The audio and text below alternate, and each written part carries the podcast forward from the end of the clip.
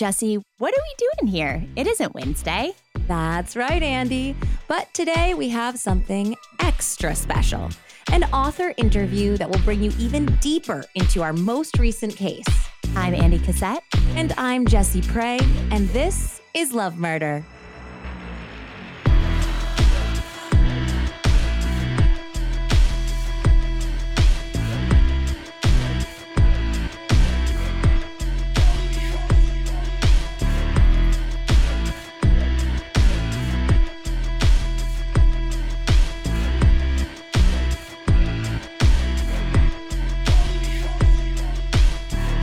Welcome back, everyone, to a special interview episode of Love Murder.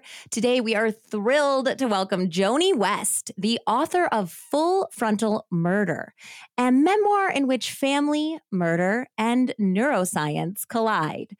There is so much fascinating territory to explore here. So we want to dive right in. But before we do, a quick note that if you haven't listened to our most recent episode yet, which is episode 86, and if you're you know, listening when it came out, it's yesterday. Please go back and listen to that first so you have a great context for Joni's work. All right. Uh, hi, Joni. Hey, how you doing? Good. It's so nice to finally meet you guys. Joni and I went back and forth on emails all week. I feel like I know her, and I'm so glad to finally see you and meet you. Me too. I feel like I know you too. we have been going back and forth a bit. Yeah, absolutely. So, so Joni, even though I told everyone to listen to the episode, I know some people might just want to hear the interview. So, can you please sum up your memoir, why you wrote it, what's it about, and why it might be particularly interesting to true crime fans? Okay, well, 31 years ago, out of nowhere, uh, I was at the time I was 29 and uh, my father was 65. And out of nowhere, my father um, committed a murder that was a big, a big headline kind of tabloid murder. Um, he wound up killing my stepmother and throwing her out the window of their 12th story uh, apartment in the middle of the Upper East Side of Manhattan, which is very posh.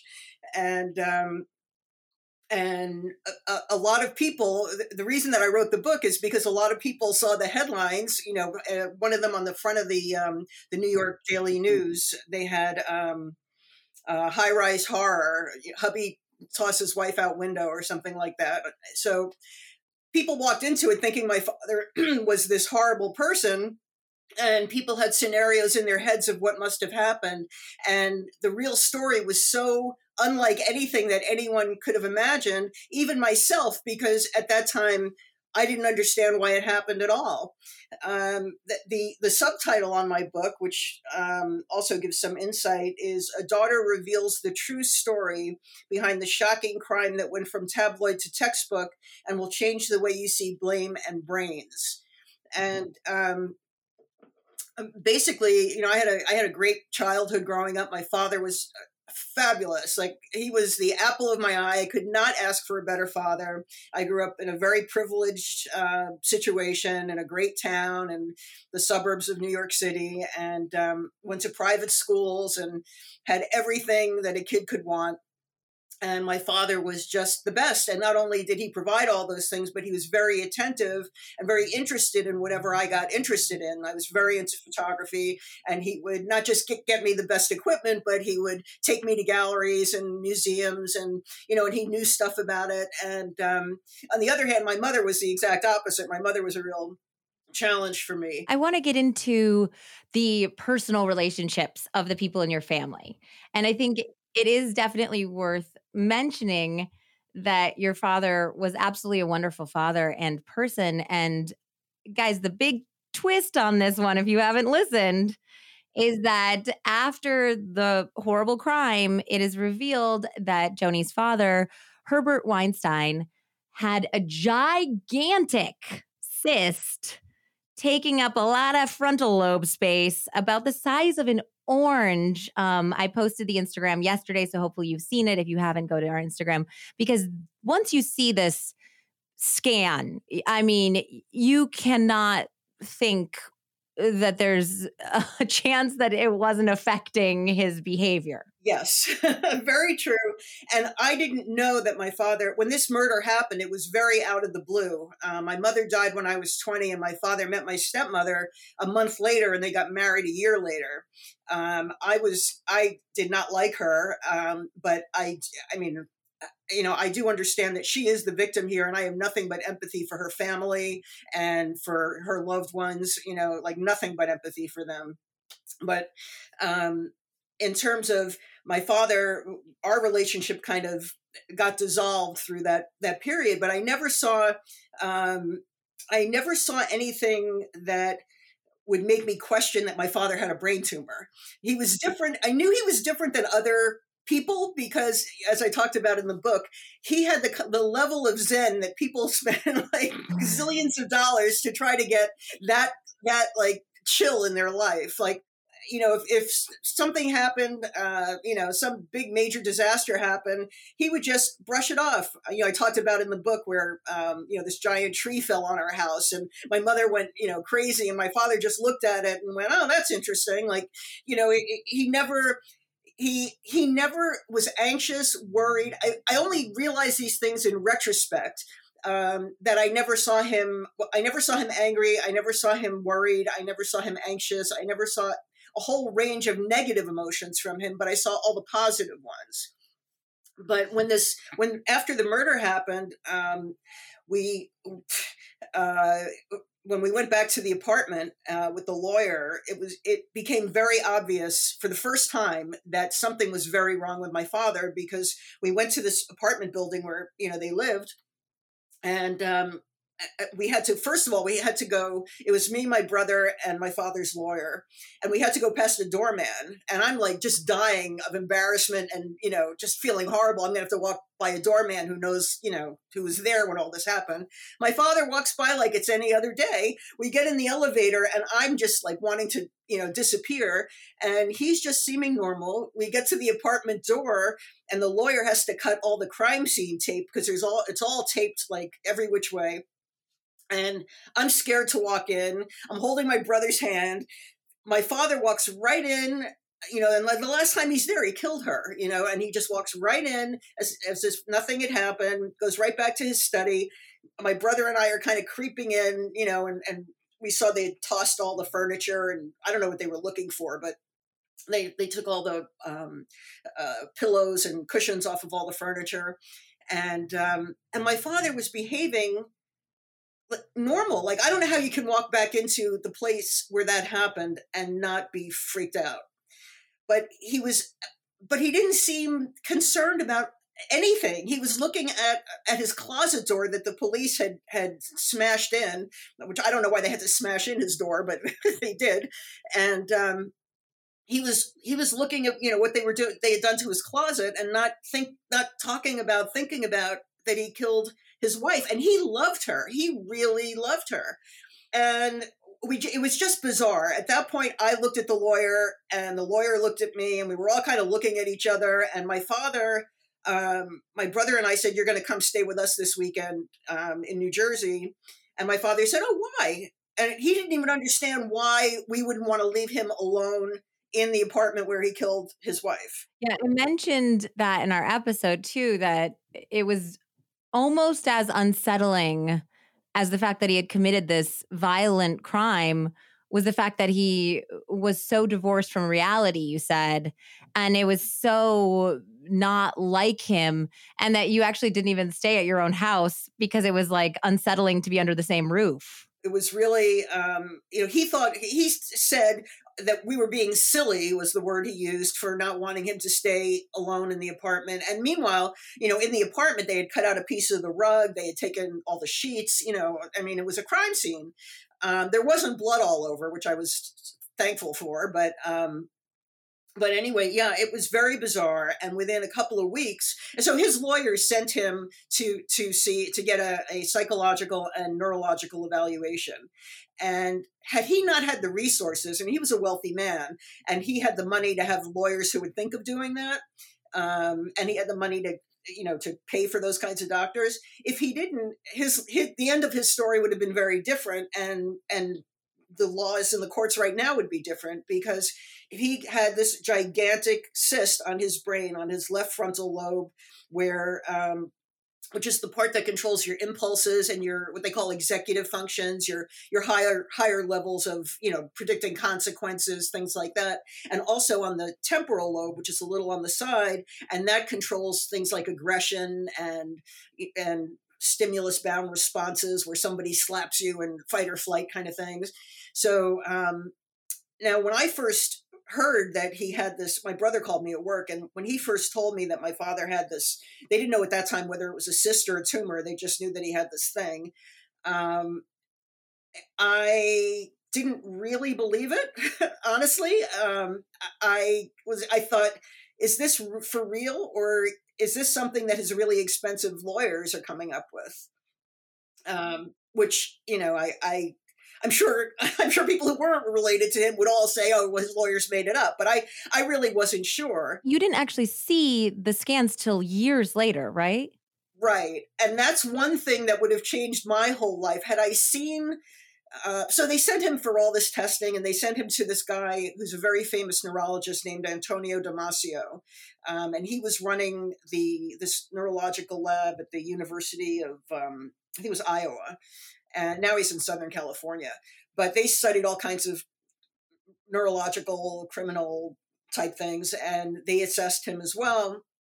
And um, my thought, my brother, my father, and I went to my father's neurologist in Manhattan. This was not someone that the lawyers had hired. This was someone who came recommended through my father's regular doctor, and he told us that the cyst, that it was a cyst, you know, where it was, and that it was very large. Now I'm thinking, as I said in the book, like I'm thinking a large cyst is like the size of a walnut. You know, I'm thinking a little cyst is a tic tac, a medium cyst is maybe a raisin, and a large cyst is like a walnut. I'm not thinking citrus fruits, you know.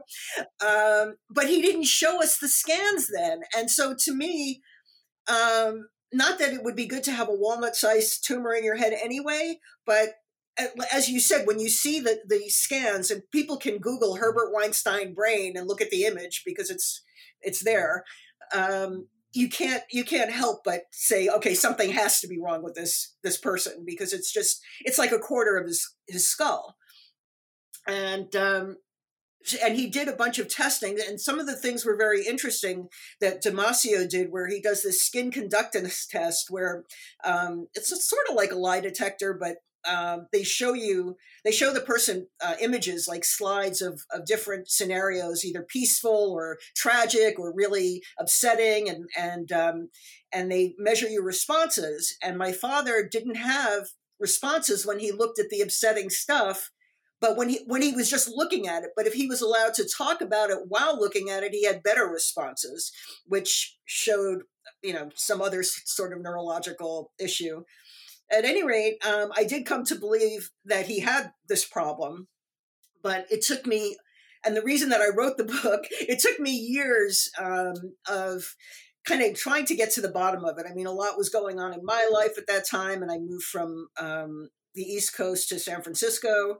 Yay, San Francisco! yes, love San Francisco. We're having a perfect day here today, too. Oh, I'm so jealous. It's miserable here in New York. well, it's 70 degrees and sunny here. Uh, but anyway, um, so the reason that I, I wrote the book, which is to answer your question, and is because I really wanted to understand what happened because I just um, it just didn't make sense to me and and when i started reading and i i really didn't intend to write a book i just started researching neuroscience brain functions brain disorders and then personality disorders and i started learning about frontal lobe problems and and um, and there's all kinds of bizarre bizarre things that happen with brains that i had no idea about that are just fascinating. Ooh ooh yes actually i did promise our listeners that you would tell us kind of the, the birth of neuroscience, this case of Phineas Gage. Yes. Yeah, I would love to hear more about that. So Phineas Gage is sort of the birth of doctors understanding that the frontal lobes control personality. What happened, this guy was a railroad foreman back in, I think, 1848, something around there. And um, he was clearing, and he was very well respected. He was a young guy, I think he was like 25. Everyone thought he was, you know, he was very well respected, very responsible, very upstanding citizen. And um, he was clearing a pathway for the train track to go down, and he was um, tamping using a tamping iron to to tamp down explosives into the ground so that they could clear the way. And accidentally, the explosives went off, and this iron rod, which I uh, I think it was like three feet long or six feet long, I don't remember now, um, went it shot up from the explosive shot up through his skull from underneath and went through like his his face you know through his eye. I mean it, it, was horrible and it came out the it came out like several yards away with brains all over it. And um, it was a miracle that he lived but he actually lived and he was conscious and they took him they took him on like an ox cart or something back in the day um, back to his house and the doctors you know were talking to him and he didn't seem to understand how badly he was injured. Um, and then what eventually happened is that um, he did he did recover. Um, he went through it was it wasn't an easy recovery, but when he was you know pretty much down the road from the initial infections and things like that, everybody noticed that they they would say Gage is no longer Gage. That he was he wasn't the same person. He was he was alive and he was functioning, but he was uh, very uh, like boorish. He was very he used profanity all the time. He had a short temper. He was just like a miserable, you know, SOB and and it was he was just like the antithesis of who he had been before. Wow. And that seems like it very much dovetails with your experience with your father even though you didn't know until the murder and, you know, finding the cyst what struck me is you said his use of profanity. You mentioned in the book that when your father's arrested, he had just said to the detectives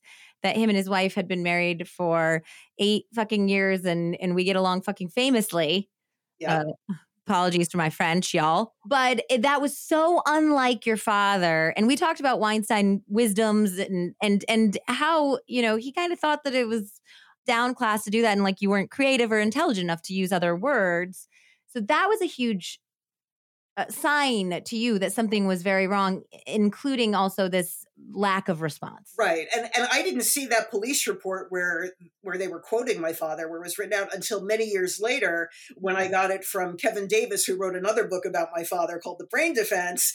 Um, he and I were sharing things, and I could tell him the personal stuff. And he's, you know, as an investigative reporter, he had all these things that I didn't know how you get a police report or things like that. So when I read that, when I read my father saying, you know, we were married for eight great fucking years and we got along fucking famously, I thought that's not my, you know, that's just not him. I mean, his Weinstein wisdom that he was very strict about his code of ethics, and he always said that using profanity is lazy, and there's always a better word. And for him to say that twice in in one sentence um, just didn't feel like him. And I think that that was a few minutes after the murder. I mean, he confessed to everything within a few minutes of being questioned.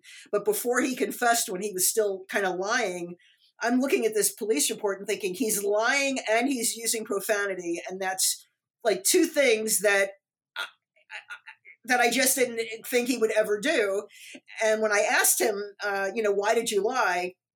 Because I was surprised that he lied. He said, "Well, if there was ever a time to lie, that would have been it," you know. But yeah, Joni, I I like that part so much in your book that I actually read in our episode straight from that part. Yeah. Like was, I, I really did because I was like, this is from Joni's book because it is. It's like if there was ever a time to lie. Yep. When you just murdered your wife, I think that's the time. Yeah. Yeah. I mean, you know, I guess I guess that would be it. But when I think that he was still in, I think whatever snapped in his head at that moment when he killed her and when he you know for the 10 minutes and 15 minutes after and when he was being interviewed i think his mind was still scrambled and i think he came back to himself when after he was saying you know oh great you know that they got along so fucking famously and everything and then when they say he stood up and then he sat back down and then he just told them everything that's when i think he came back to himself. Um, and he wasn't lying and he didn't lie and he just and he did just tell the truth. Um, so yeah i mean i, I in retrospect uh, so when i st- in, in, writing the book i started learning about all these brain things and phineas gage and then i learned about things like capgras syndrome where people think that um, uh, there's a, that section where I talk about all the different kinds of weird things that can happen to people's brains. But Capgras to me is just fascinating. It's a syndrome where people are convinced, like convinced, that their loved one, and in one case, a dog, is is um, an imposter. That someone has taken away their loved one and replaced them with an exact duplicate. I've heard That's about this. Terrifying. I've heard and, about this. Yeah, and and I believe that someone did actually murder one of the imposters because they were so frustrated with the imposter. Um, yeah, it's crazy, and they don't know why it happens, but it happens, and they and it's um, it's just I mean, there's so many bizarre things. There's Cotard syndrome where people are convinced that they're dead. Um, uh, you know, there's there's all kinds of weird things that that can happen with the brain. So I became fascinated with that, and I was reading it and reading it, and then I really said, you know what, like I want to understand my father's brain. And that's when I started doing more research on, you know, particularly the frontal lobe things. And then I started realizing, like, okay, I'm starting to get it now. Like, yeah, this does make sense of why he's like that. And then when I looked back on my life and I thought, you know, there's an incident that I talk about in the book where um, my apartment had a big explosion in the middle of the night and my father called him at like five in the morning and he just was like oh okay and hung up where you know like what parent does that um, i realized that he because he was such a kind generous man and such a great father i never realized the deficits. I think that the empathy was probably always a deficit but it wasn't obvious until he was with my stepmother to me anyway. I was actually going to comment on that which i'm sure you've thought about before but i it's it had to have been so hard as a child growing up because you the things that you didn't see that obviously because i think jesse you mentioned that he could have had this from when he was born and it could have just been smaller and grown over time and there were probably these things that you're looking back now as an adult and not only just as an adult but um, a well studied and read about this field now where back in the day you just thought he was so calm and zen but now you're like oh my gosh but as a kid how are you supposed to be able to dissect that and figure out that oh wait there's something that isn't right. You're just thinking he's calm and he's not anxious and all of these things that in some people's eyes is really positive that he didn't ever struggle with any of that stuff but then evolved into what you experienced. So it just it has to be so difficult. I can't imagine any kid having to differentiate that and figure that out for themselves.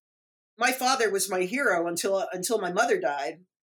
And then when my stepmother came into the picture, um, you know, he didn't he he could have handled that better in terms of you know dealing with that he still had a family but a lot of guys you know it's not unusual for a guy to go marry somebody else after you know the first wife dies or whatever and you know and then get more involved in their family than his family like that's not as unusual i mean i have a lot of friends who've gone through that. I was wondering also that as the cyst grew it seems like it also dovetailed like with yes definitely his lack of empathy around marrying barbara um, but it seemed like the larger the cyst grew uh, the less he was the father you remembered you know the less he was the kind generous involved in your life involved in your interests yes. wanting to help so i don't know if there is an actual i, I certainly alluded to a connection in the episode because i felt like there was a connection there um, but i don't know if there's a scientific connection with yes, he was definitely 100% uh, obsessed with Barbara and her family and, you know, being a part of her life.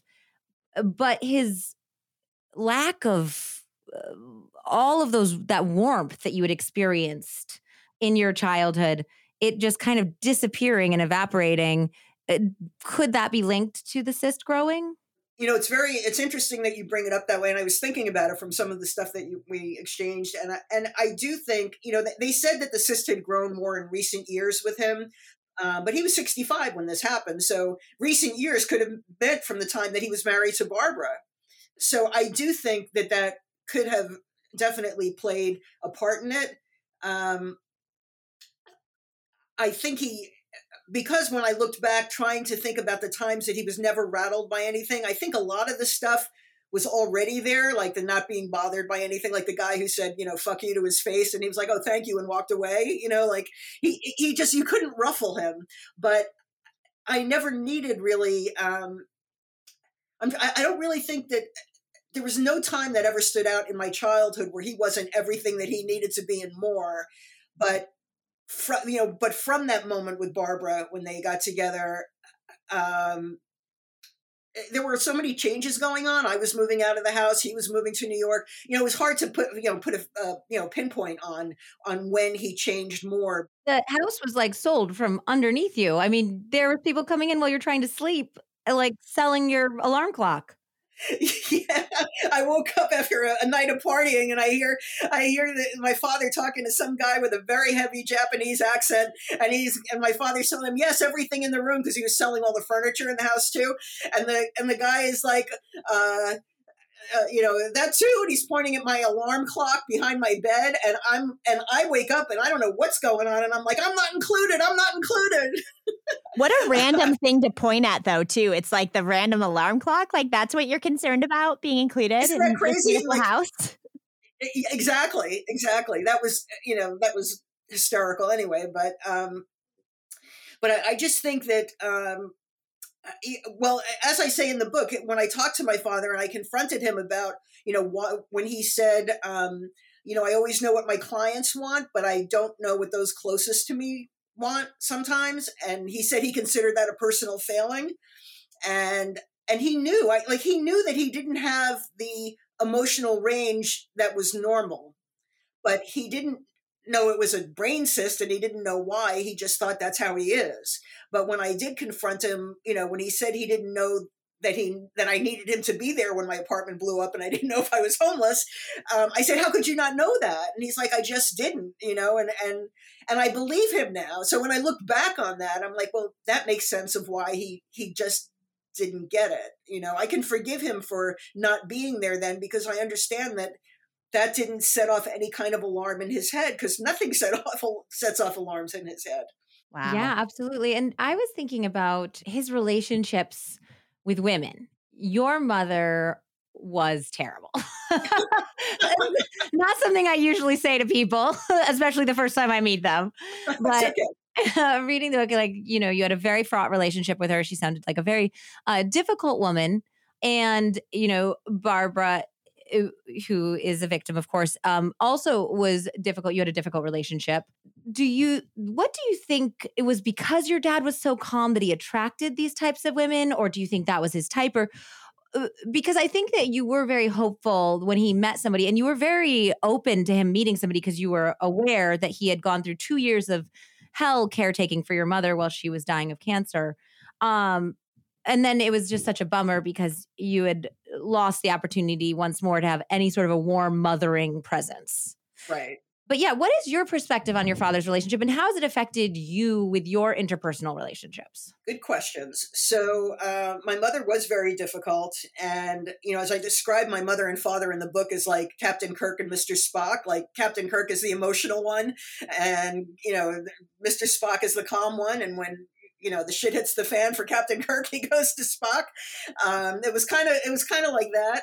I think that my father in this world there are some difficult women who may be very attractive in other ways but eventually when someone's dating them they figure out that this is a difficult woman and this you know is probably going to be a nightmare i think i think that the things that make those women a nightmare just rolled off my father's back like it didn't the things that she would do or say like you know insulting my father like barbara insulting me and my brother all the time especially my brother because he was in their life more.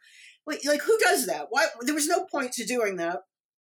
I mean there i i you know i have my theories of why she did that but um but I think that he because those things didn't bother him. To him, when I when I would say to him, "How can you let her how can you let her uh, you know insult your son right in front of you and you know in front of him in front of you and he's and his answer was i know it's not true so it doesn't matter. And in his head it's not true and it doesn't matter but it doesn't mean that it doesn't matter to my brother who's standing there or me hearing about it. Um, so something like that another another husband would have gotten pretty you know pissed off about.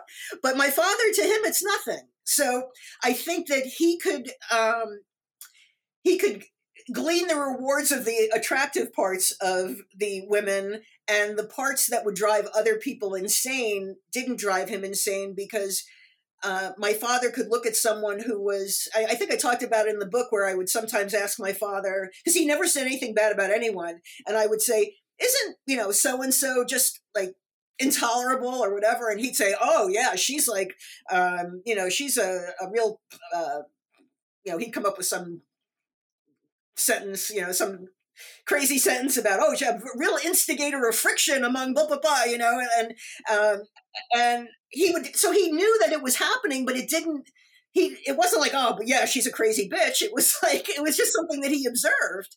So um and so my mother i think um you know she she had a rough background and but she when he met her she was you know she was a very attractive woman my mother and oh yeah their uh, wedding photo is she's gorgeous i mean gorgeous yeah she was she was really pretty and um uh, she was old to get married. I mean, she you know grew up on a farm, and back then, if you were over eighteen and weren't married, you were like an old maid. And she was like thirty three when she got married to my father. Yeah, and she was pretty independent. You know, she was in the um the Air Corps in World War II, and then she worked in hospitality in Miami and New York, and she yeah. lived on her own. Like that was un- unheard of in the 40s and 50s. So yeah, exactly. So she was very you know independent. Um, I think that in terms of you know relationships, he could overlook the parts that would make attractive women suddenly unattractive to other men. In terms of how it shapes you know my relationships after the murder happened i was seeing a therapist like every single night because it was a, you know for like six months. As you should yes, yeah as one does. And, uh, you know she, she she finally said joni you're very healthy. You're going to be fine. Just don't just be careful that you don't marry a guy who's emotionally unavailable because um, you know your father was emotionally unavailable. And meanwhile i'm saying but my father wasn't emotionally unavailable in all the good ways. So um, i don't think it really affected uh, my ex now. Um, he was uh, he was an emotionally avail very emotionally available and you know super smart and um, uh, you know, I'm sure my father would have liked him a lot, but I don't. He wasn't like my father, so um, I don't know that it affected me. You know that that much. And then, of course, there's the third wife too that my father had. Yes, I really wanted to talk about her. I her. Really I want know, to talk about Brady too. Yes, yes, Andy, Andy, ask all of the questions we have, please. Oh, I mean, obviously, like we're talking about Birdie, who she was a special ed teacher, right, Jesse? Yes, she was a special. Now I don't know if she's still alive or not, honestly, and I use aliases for her. But um, yeah, she was uh, again younger, a lot younger than my father. I think maybe ten years younger. Um, and they met, uh, and uh, you know, I told the story about how they met from New York Magazine Personals, which um, you know, a lot of people are afraid of answering personal ads because they're like, what if I, what if I meet some guy who's like, you know, a, a, psycho killer and murdered his last wife, and here's my father who murdered his last wife answering an ad in New York Magazine. Now, the crazy, crazy thing is, you say to yourself, like they, and that's how they met. He was he was getting bored and lonely while he was out on on uh, bail, and so he answered this ad and they met on the steps of the Metropolitan Museum in Manhattan. And my father told wow. me that um, within the first five minutes that he knew that like they really hit it off. So he wanted to tell her his situation. To this day, I regret not asking my father the specific words that he used to tell her what Seriously? his situation was. But he told her, and she seemed to be okay with it because they continued their brunch date, went to the museum. She wound up going back to his apartment for drinks that night, and they wound up having, you know, like having this affair and getting married before he went to prison. I do not know, like, I, I, I don't know what goes on in someone's mind like that. I did find out, and I kept away. Like, I mean, you know, and she was trying to have a relationship with me. She would mail me things and kind of weird cards and um and I and my father kept pushing like he really wanted me to have a relationship with her and he's like you know you should really uh, you know, call Birdie or talk to Birdie or this and that. I'm like, look, if you listen to me about the last wife, you, you, wouldn't be in this. You wouldn't be in this situation. I don't need another stepmother. She's three thousand miles away. Like, you know, it's it's. I don't need to know. Um, but I found out later from my brother, who was you know closer with that whole situation, that um, she had a, a, lot of serious issues herself, um, and. Uh, you know, I, I, as I say, I don't know if she's alive, so I don't want to talk about her serious issues. But she she had serious, uh, you know, emotional and mental issues, which um, which I guess made her not care whether you know what happened with my father which is just i mean the chances of that the ch- just the chances of eh, of that whole meeting and happening that he would meet someone who wouldn't go running down fifth avenue away from him and then uh, it's just it's just unbelievable it is absolutely shocking. We were floored when we talked about it in the episode. And uh, your your father must have had some charisma. My father was a very, very charming man, and he always saw the best in people. Like he would make you, you know, like he would meet someone, and he'd just make you feel good about being you you know and, and that was sort of like the difference between my parents my father would make me feel great about anything i did and my mother would make me feel bad about anything i did but my father was very um, he was like old timey gentleman, you know, he was very um, chivalrous kind of guy. So, um, and, and very, and pretty, you know, pretty quiet, pretty much, um, you know, I mean, he could make conversation, but he, he was kind of a, um, you know, sort of passive, but when, but when he, you know, needed to be present for other people in parties and stuff, he was very charming. And, um, and it was a shock to everyone. I mean, his best friend said, "I've known your father 50 years, and I've never even seen him get angry once." Um, so, you know, in the beginning of all this, I would have been, I would have been perfect. I mean, not that you can be content or satisfied with an answer about something like this, but if he had just said, "You know what? I got really mad, and I and I hit her, and that was it," and and um, and he never would have hit her had she not attacked him twice first because in the fight she um, she went to scratch his eyes out and when i saw his eyes a week later i'm not kidding like there were you know there were scabs right in the creases by his eyes. Like she wasn't fooling around. So um, the idea that he would um, that he would ever be violent was just beyond anything. But if he had said to me, you know, she was insulting your brother, she was insulting you, she was getting on my last nerve, which I can't even imagine my father having a last nerve. But if he had said, you know, she got on my last nerve and I just lost it, I just couldn't take it anymore, and blah, blah, blah, and I, I killed her. Um, I would have accepted that, but he really loved her. He didn't have a buildup of stuff. It was all um, it, it, all made sense to me when I went into the neuroscience of where that cyst was and and what they call stimulus bound aggression, which my father always just used his words when somebody would get into a, any kind of disagreement with him. But she was physically attacking him, and then he didn't do anything, and then she physically attacked him again, and that's when, um, and that's when he hit her, and then she fell down, and then he he was he just beat her to death, and he and he told me and this is something I talked about in the book. He told me um, I knew it was wrong, but I couldn't stop. And he told me that the first time I saw him, you know, when he got out of um, Rikers.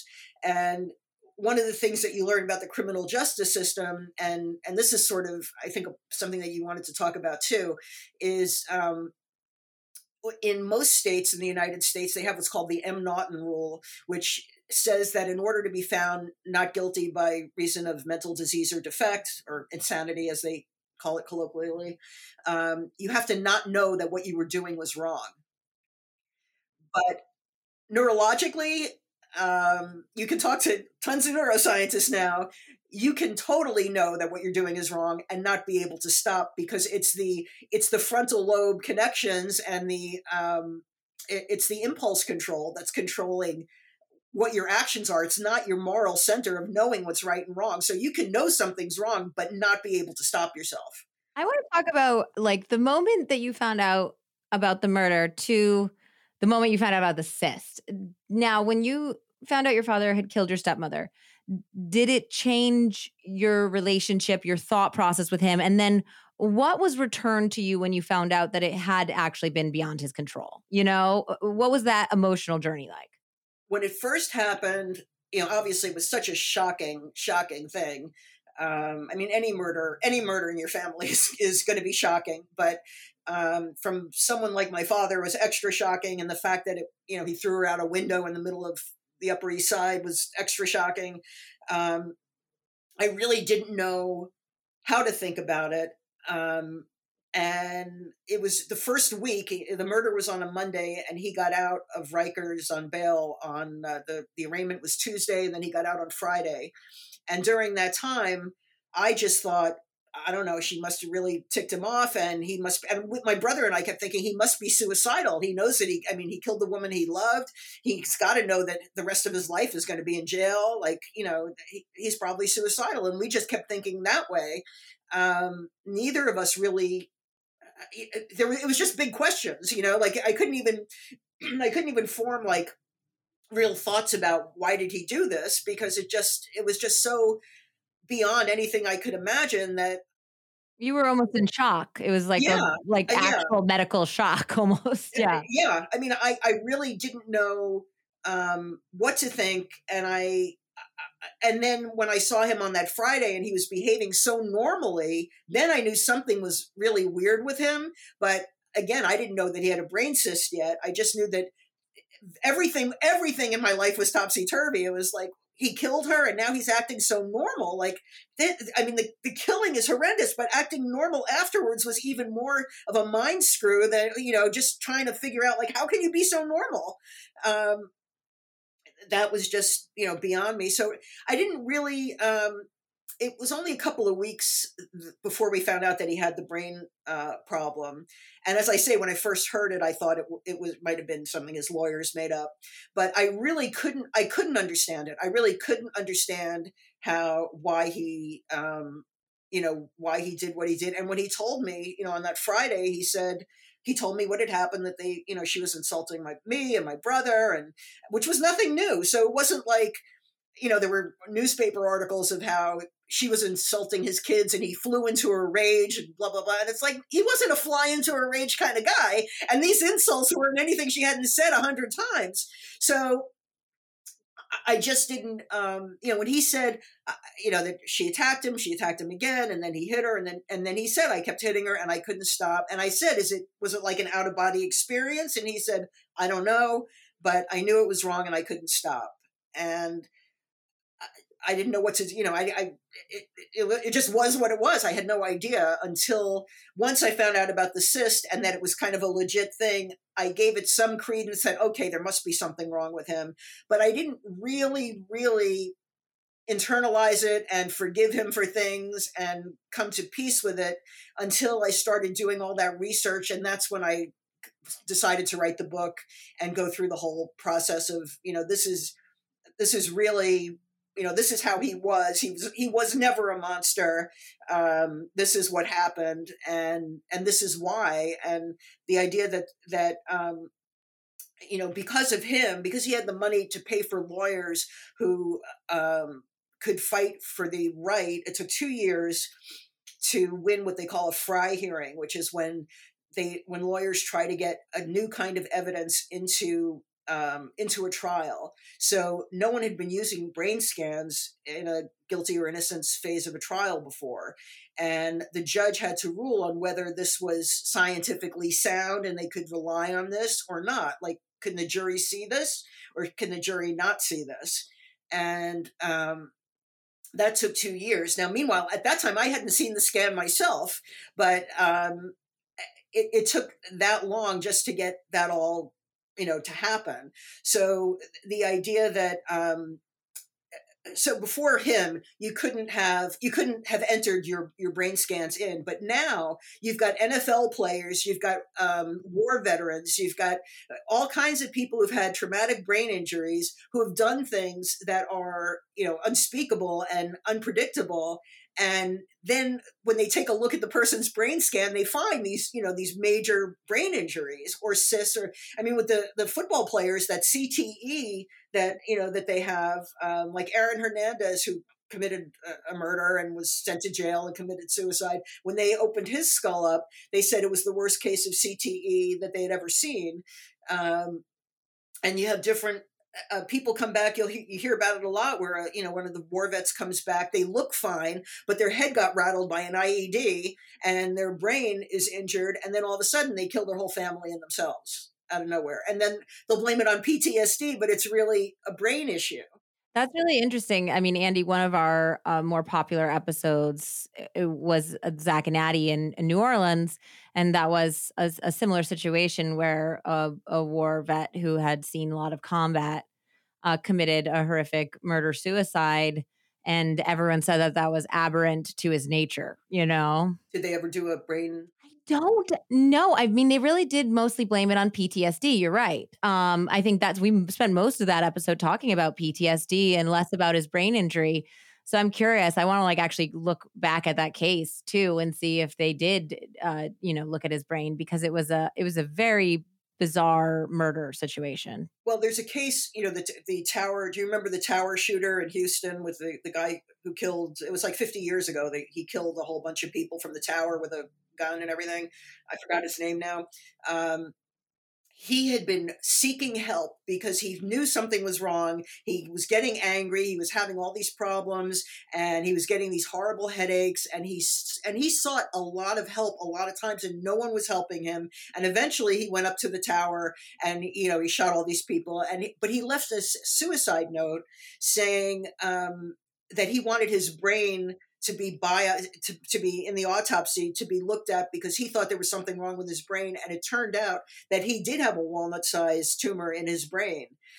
And um and then of course people people even now when neuroscience has moved further along people don't want to accept those they want to go by behavior because we're used to behavior. We're used to saying oh well that person did that because of this like you know sort of everyday stuff. You don't want to have to think down into the layers of you know somebody's cranium to figure out why they did something.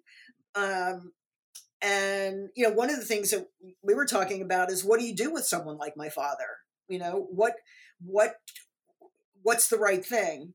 And um, personally, um, well, at the time, you know, there were there was only two, and even now, there's only two choices. Either, um, you know, you can. I mean, if you if you're not found not guilty, but we're going to assume that he's going to be found guilty or not guilty by uh, mental disease or defect.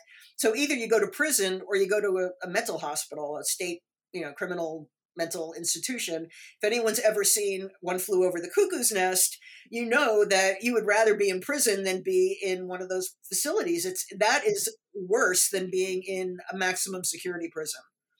So, um, so what do you do? And that's that is the question. And at the time, prison. Even my father's lawyers said, you know, prison is the better is the better choice for you. Um, and I do believe that's right. And I I also felt that when it first happened, um, and I didn't know anything about the brain cyst, uh, I would have, and I I'm not I'm anti-death penalty now, but back then I wasn't, and I thought if there's a death penalty, uh, you know, I thought he had to he should be in jail for the rest of his life, in prison for the rest of his life, and if there was a death penalty, I thought he was certainly eligible. Um, that's when I didn't know anything. Then when I learned about the brain cyst, I thought, okay, but I still thought that he should be in prison or wherever for the rest of his life because I didn't think that he should be out. And and um, well, that's the catch twenty two of it. If if it was the cyst that caused the reaction that resulted in somebody's death, uh, it, was he really at fault? Perhaps not. But if you can't remove the cyst, then he is still a danger to society because somebody could try to mug him or, you know, somebody gets into a, a, a different type of altercation um, and it potentially could have, you know, caused the same response, that same uh, ag- like response where somebody was being aggressive yes. towards him.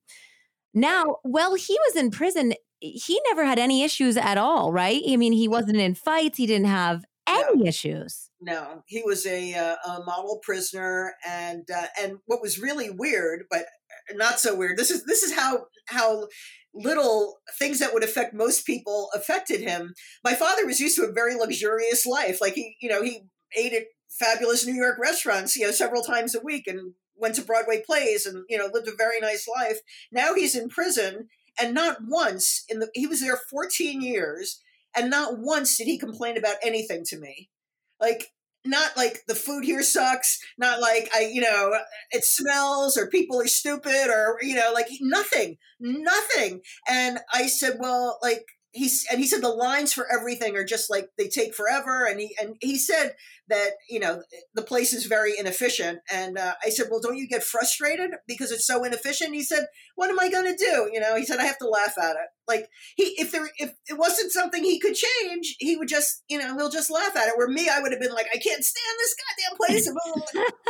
The only thing that he was upset about and all that time was that at one point they transferred him from one prison to another prison and he wasn't allowed to teach um, GED classes. He used to teach uh, prisoners to get their high school uh, equivalency diplomas, and um, and he wanted to do that in the new prison, and they wouldn't let him do it. And instead, they made him his. He had a job. His job was to like dust the windowsills or something. And he's like, this is just such a waste that I could be helping these people, and they have me dusting a windowsill.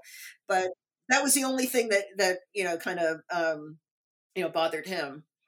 Well, I think we're going to probably start wrapping it up after a couple more questions. But I know that Andy, you specifically had a question about uh, your brother's reaction because to sum it up, guys, um, you know, this is a long, ongoing um, insult and complaint that Barbara would make about Joni's brother. And this had happened so many times in the past. And uh, then obviously uh, uh, the fight about your brother um, triggered this episode in which Barbara attacked your father, and then your father killed Barbara. So, Andy, I know that you had some thoughts around that because I purposely, you know, tried not to mention your brother as much for privacy reasons. Um, but yeah, Andy, do you want to ask your questions? Yeah, I was just curious about um, just how your brother felt um, in regards to the entire situation. I mean, it had to have been a little bit of a different feeling because of the fight kind of triggering the whole episode. Um, and obviously, it being something that your father was so good at letting it roll off his back in the past whether it was about you know both you guys whether he knew it wasn't true um, so he could just let it go but um but i was just curious if he you know how he dealt with that and if he had and obviously if you're comfortable talking about it it's all within whatever you're comfortable with but i was just curious if there was any sort of like difference in your guys's personal experiences with the situation um, because of the fight being the trigger. The fight being you know like the the the trigger you know could have been anything really. I mean she was just trying to get a rise out of my father but um my brother and I have dealt with it very differently, and and he really, you know, he it was the worst time for him. I mean, it was the worst time for me too. But he actually had was there in the apartment when my father, you know, uh, paged him to come, and that's got to be very traumatic and all that. And he just doesn't, um, you know, he doesn't. I know that we see some things differently, but to him, he doesn't really talk about it that much because um, he just wants it in the past. And I'm the one who's like, I got to know every detail. I got to figure this out. You know, I believe this. I believe that. You're, you're our people. We need to know everything. We need to know every detail. Yeah. So, so I really, I really couldn't say, I really couldn't say, you know, um, how he feels about that. I don't think that, um, I really, I really couldn't say. I mean, you answered the question just with that. I think it's really interesting just to like talk in general about how people deal with situations that are this extreme, and the fact that you wrote um, and you know deep dove into all of this neuroscience you know studies and trying to learn about it it seems like writing the book was extremely cathartic for you and you were able to like move past so many things in regards to your father in general your relationship with your father the murder surrounding your father. So i feel like it's just so interesting to see how different people react and and like you said Jesse grieve to situations like this and um and you being able to write the book I mean it's just it's going to help so many other people out there I hope so. One of the things that uh, Jesse and I were emailing about is the victim services thing. I think you wanted me to. Yes, I did want to talk about this because this uh, didn't make it into the episode, and I really wish it had. Um, there's a very profound moment in Joni's memoir where victim services calls you and right. they wanted to counsel you and you thought, "Oh, wow, they have the wrong number. They're trying to call Barbara's daughter." Right. I'm I'm not a victim in this and then they helped you to realize that you were. Yeah. That the family members and loved ones of somebody who commits a murder they're also victims of that action. And I'd like you to speak to that because, you know, Andy and I are pretty tough on murderers on the show. And, uh, you know, I, I think we try to do a good job of being empathetic, but there's not usually empathy uh, guided toward the family members of the person who committed the murder. So let's talk about that. Okay. Yeah, that was that was a big revelation to me. I had moved to San Francisco and I was here, I don't know, maybe a year or something, and I got this phone call uh, from New York uh, Victim Services, and I said, "Oh no, no, no! You want, um, you know, you want my stepsister?" And they're like, "No, you know, you, are a victim. Um, you're a victim of this crime. You're just not the. How did they put it? Um, uh, I forgot exactly the words. It's in my book, but um, uh, that you know I was a victim of this crime, and that um, you know it had changed my whole life too, and and that they they had services, and you know did I want to uh, you know talk about it and whatever, and just her saying that I was that I know that you are a victim of this, and I don't want to think of myself as a victim. You know, nobody wants to think of themselves as a victim, but um, the truth of the matter is is that you know the families of people who do things like this um, you know i'm not saying every family is like my family was i mean I, you know we're not like the typical profile of a family that's going to have a murderer but um, but there are plenty of families who have someone who does something horrible and and then the world sees them through the lens of oh well they're related to that person they must be you know somehow bad you know I, I, mean people assume that i had once the, the murder happened people assumed that my father was like a horrible father and that I must have been abused as a kid and all this. I'm like, are you kidding? Like he couldn't have been better. Um, but I, I do think that there's, and I looked online for like support, you know, there's support groups for everything out there, but there, I could not find a support group for people who are relatives of murderers which is you know it's really interesting that's a, a, glaring lack i would say because i i would imagine it's a i mean we talk about it on this episode about actually you grieving your mother how um it's just such a complicated process to grieve a complicated person and i would i would think that there would be support for that you know? Yeah i mean I, you know i would think so and i have actually met um uh i've met one person and spoke to one person who had close family members murder other family members and and the cases are so different that i almost can see why like well, you know one of them was a woman who whose father murdered her mother and uh but they were old and he and it, it was some weird some weird thing where um he he didn't want to commit suicide because uh, some Catholic thing, and then but but he killed her be, because I, I forgot how they reasoned it. It didn't make any sense to me. But it was when somebody wants to kill themselves, that sometimes when they're old they'll kill their spouse. I don't know. I, I didn't understand her whole reasoning, and I'm like, well, I wouldn't get any help from her. And then another one was just you know had a very abusive uh, father who wound up shooting his mother, and you know he it was kind of a story like you would expect, like he was abusive, and one day you know he went too far. But um, you know these other kinds of uh, you know it's hard for me to explain to people sort of the book explains it but how um that there that there are uh you know besides just sort of what you think of as reasons for people doing what they do that people do things for all kinds on different levels why they behave and and Dr. Robert Sapolsky from Stanford has a book called Behave and it talks about how we behave all the way down to like the cellular level your hormones affect you your you know your brain affects you all these how all the different things affect you.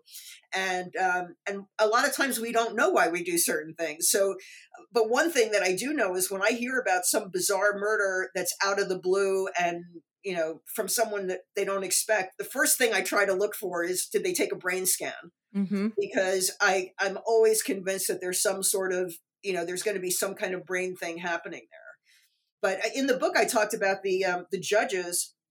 There was a study that uh, they did in Israel with like 1,200 judges, and they they figured out that the longer it is from the time that the judge sits down after a meal uh, to like say you know say you come in and you're trying to get bail at nine o'clock in the morning he's just had breakfast and you know you come up for bail and about 65% of people will get bail in the beginning of the of the sugar the blood sugar cycle. Yeah. by the time lunchtime comes around it's down to 0% of people are getting bail.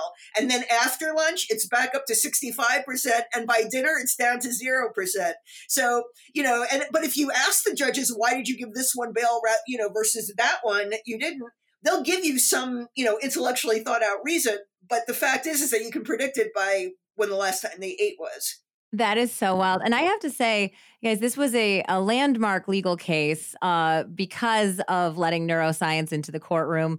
Uh, and it's absolutely fascinating. I have to say, Andy, going forward, talking about our episodes, I think I'll always be thinking about this one. I'll always be wondering about somebody's brain health when they commit these atrocious crimes, especially because we do cover occasionally very old crimes, uh, you know, from the 1800s or early 1900s or even mid 1900s, uh, where now I'm wondering what was going on up there. There's definitely a lot more cases, and it's been used. There's a uh, there's a professor at Duke who tra- uh, tracks how many people are using brain defenses, and it's gone up. They call it like a hockey stick. It goes, you know, it was level, and then it just has been going up, up, up. Um, and I don't believe everyone. You know, I and I, like I look at certain crimes, and I'm like, you know, put them away forever, you know, but um and again, I don't know what do you do with certain people and what causes this and that, but I do think that um I do think the criminal as Dr. Robert Sapolsky says, like today's modern neuroscience is not compatible with the criminal justice system. Yeah. Because we know so much more now about why things happen. And they find when they do x-rays and things on prisoners, you know, that there's a huge percentage of people in the prison population who have traumatic brain injuries. A lot of them were abused as kids. Their mother hit them with a frying pan. You know, their father knocked them against the wall. Oh, we talk about the serial killers who have multiple head injuries uh, in their childhood, and you know, obviously, it affects some of their behaviors later. It's um, you know, it's it's amazing. And, and now there's um, so my father's case is now like all these books back here. He's in uh, pretty much all the books. Wow. But one, but now there's a this is just the newest edition of Law and Neuroscience, which is like a 900 page textbook that they use at all like Harvard Law and Yale and all the, the big law schools. Um, and the, the very beginning is the whole story of my father um, because because he was the sort of the birth of, of neuroscience in the courtroom. So well, it's it's absolutely fascinating. And and guys, I gotta tell you, you really should go buy Joni's book, Full Frontal Murder, a memoir by Joni West, Joni with an I. And J-O-N-I. yes, exactly. And uh, because there's just so much about your life. There's more obviously about the crime and about the neuroscience. Um, but you also have a very fascinating life and you have an, uh, a unique story for so many reasons that do not all involve your father murdering your stepmother. Uh, so I very much encourage each and every one of you to check it out. Uh, it's wherever you buy books, go to Amazon, leave a review for Joni. Um, and I have to say thank you so much. I yes, really, really you. do hope that um, you know, writing your memoir, which is excellently written for a first time author, I have to say, um, I really do hope that it did bring you some peace and, and closure. It definitely did, and it's and it's good to have it all in sort of in one place because when people when I do decide to tell someone about it, it's you know it's it's a complex story. So now rather than have to tell someone for three hours, you know, say okay, let's go out to dinner and I'll t- talk to you for three hours. I say, well, maybe you want to get the book, and then we can talk about it. Absolutely. But, Thank Absolutely. you so much for having me on. Thank you, I Joan. really appreciate it. Yeah, it was great to meet you, and I'm sure we'll be in touch in the future. Thank you so much. Uh, take care. Okay, thanks. Thank Bye-bye. you, Joni. Bye.